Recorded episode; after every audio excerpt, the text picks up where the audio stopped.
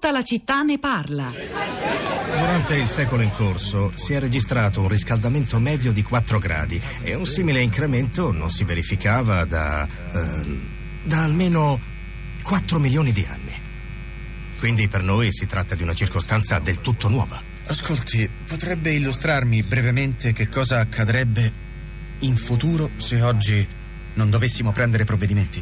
Innanzitutto, negli ultimi 12.000 anni le temperature sono rimaste miracolosamente stabili. In media si sono registrate variazioni di un grado in più o in meno durante l'intero periodo. Un pianeta perfetto con un'atmosfera perfetta. Sì, esatto. Quindi abbiamo pensato bene di aumentare la temperatura. A che punto siamo oggi? Abbiamo quasi raggiunto un grado centigrado.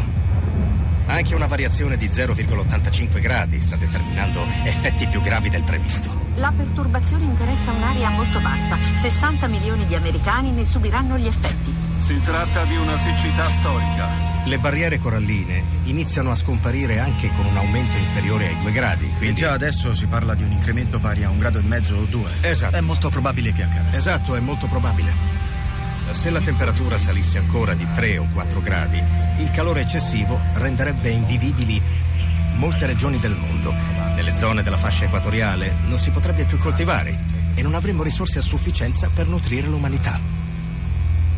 E la prospettiva più spaventosa per gli scienziati è che, a un certo punto, la Terra inizi un processo di autoriscaldamento.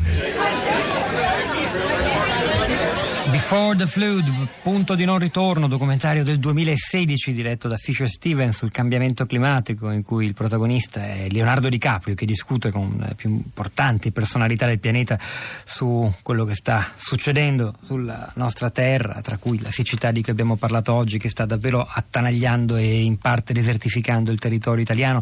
Questo era l'estratto di un dialogo doppiato in italiano ovviamente tra lo stesso DiCaprio e il professor John Rockstorm, uno scienziato ambientale molto noto dell'Università di Stoccolma.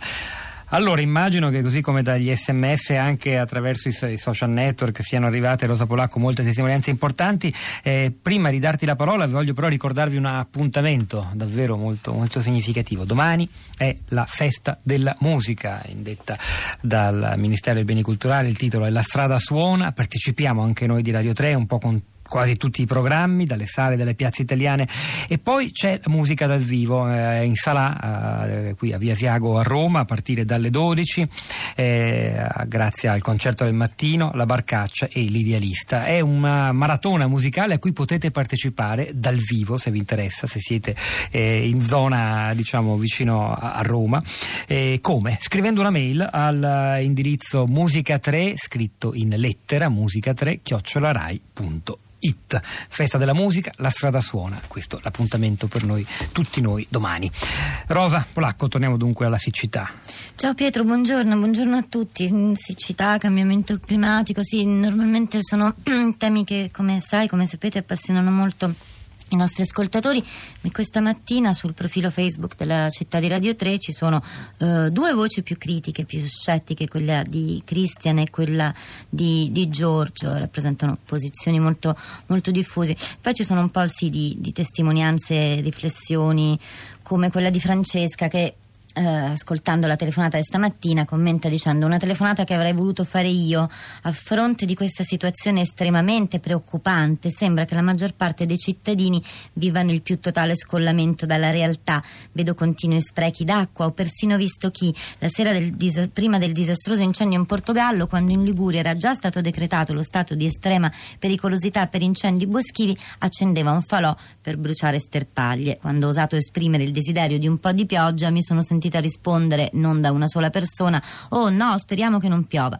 Però quando fai notare che senza pioggia non si mangia e non si beve, ti guardano come uno iettatore. Poi c'è Vinni dice ci sono altre conseguenze date dall'aumento della temperatura non proprio intuitive. Un recente studio del New York Times ha dimostrato che un aumento della temperatura di 0,5 gradi avvenuto in 50 anni abbia portato in India un aumento delle ondate di calore mortali del 150%. Siamo a conoscenza, spero, della dell'attuale carestia che colpisce l'Africa in cui milioni di persone rischiano di morire di fame, osserva in maniera acuta Marco Cattaneo, direttore del National Geographic Italia, che dobbiamo prepararci a esodi biblici di milioni di persone che si sposteranno per non morire di caldo e di fame, e cioè che i casi attuali e quelli che verranno sono e saranno legati sempre di più al cambiamento climatico. Massimo da Roma, buongiorno, benvenuto. Buongiorno a lei, grazie.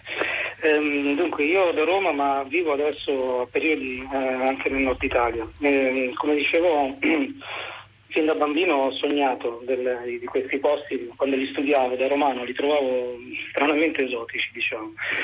E, e poi finalmente ho avuto il modo di venirci a vivere ed è, sono qui da, anche da vent'anni. Dove? Vivo in Liguria, però eh, appunto essendo ancora amante della montagna, poi tra il Piemonte e la Liguria e, e quindi ho approfittato anche per, per, per, per girare molto sulle Alpi. E a me, io sono anche molto attratto e interessato alla Valpadana, alla pianura, ehm, che visito spesso, soprattutto la zona di Alessandria di cui parlava la, la l'ascoltatrice di prima pagina da cui abbiamo preso esatto, le mosse. Sì, esatto, sì, sì.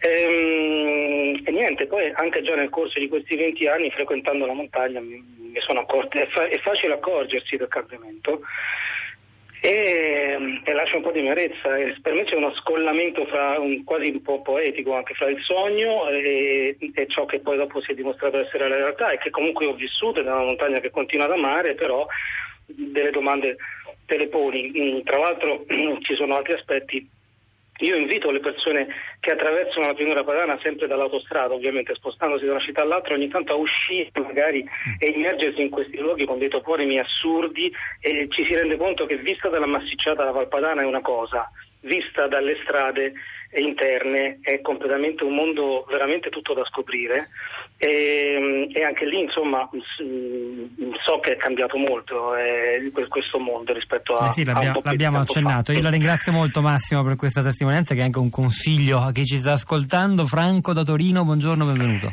Eh, buongiorno, sì, io beh, le cose che notavo sono già state in parte dette anche eh, facendo riferimento agli interventi su Facebook adesso mi pare, cioè eh, noto che il problema del cambiamento climatico eh, continua a essere un tema per ambientalisti, eccetto che quando meritoriamente voi ve ne occupate.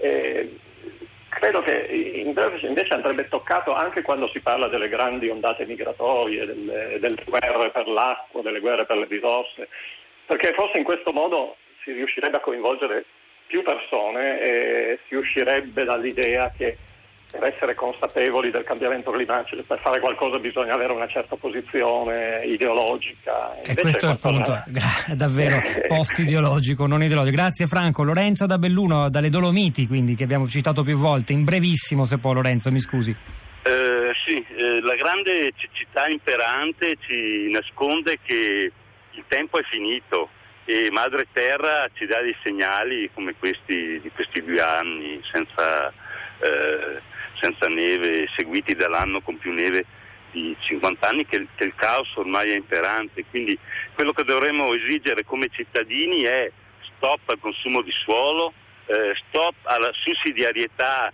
eh, statale, noi paghiamo zootecnia e viticoltura che sono eh, tra le cose più impattanti, abbiamo un modello agricolo che è eh, ormai da tutti è definito eh, brutale E, poi il trasformarlo cambiamento- in, senso più, più sostenibile. Questa è la grande sfida. Grazie, grazie Lorenzo. Rosa. Ho co- chiudo con una battuta sola da, da Nino che dice essere attenti all'ambiente significa determinare radicalmente una nuova politica economica e anche sociale. Allora io vi consiglio ancora di andarvi a leggere i materiali che abbiamo pubblicato per approfondire il tema di oggi sulla città di radio3.blog.rai.it. Lascio la linea Radio Tremondo al microfono Roberto Zicchittella, non prima però. T'avevi eh, ricordato che stamani in regia c'era come sempre Piero Pugliese, al suo fianco alla parte tecnica Massimiliano Capitolo, a questi microfoni Pietro del Soldà, Rosa Polacco e al di là del vetro anche Cristina Faloci, Florinda Fiamma e la nostra curatrice Cristiana Castellotti. Ci sentiamo domani alle 10.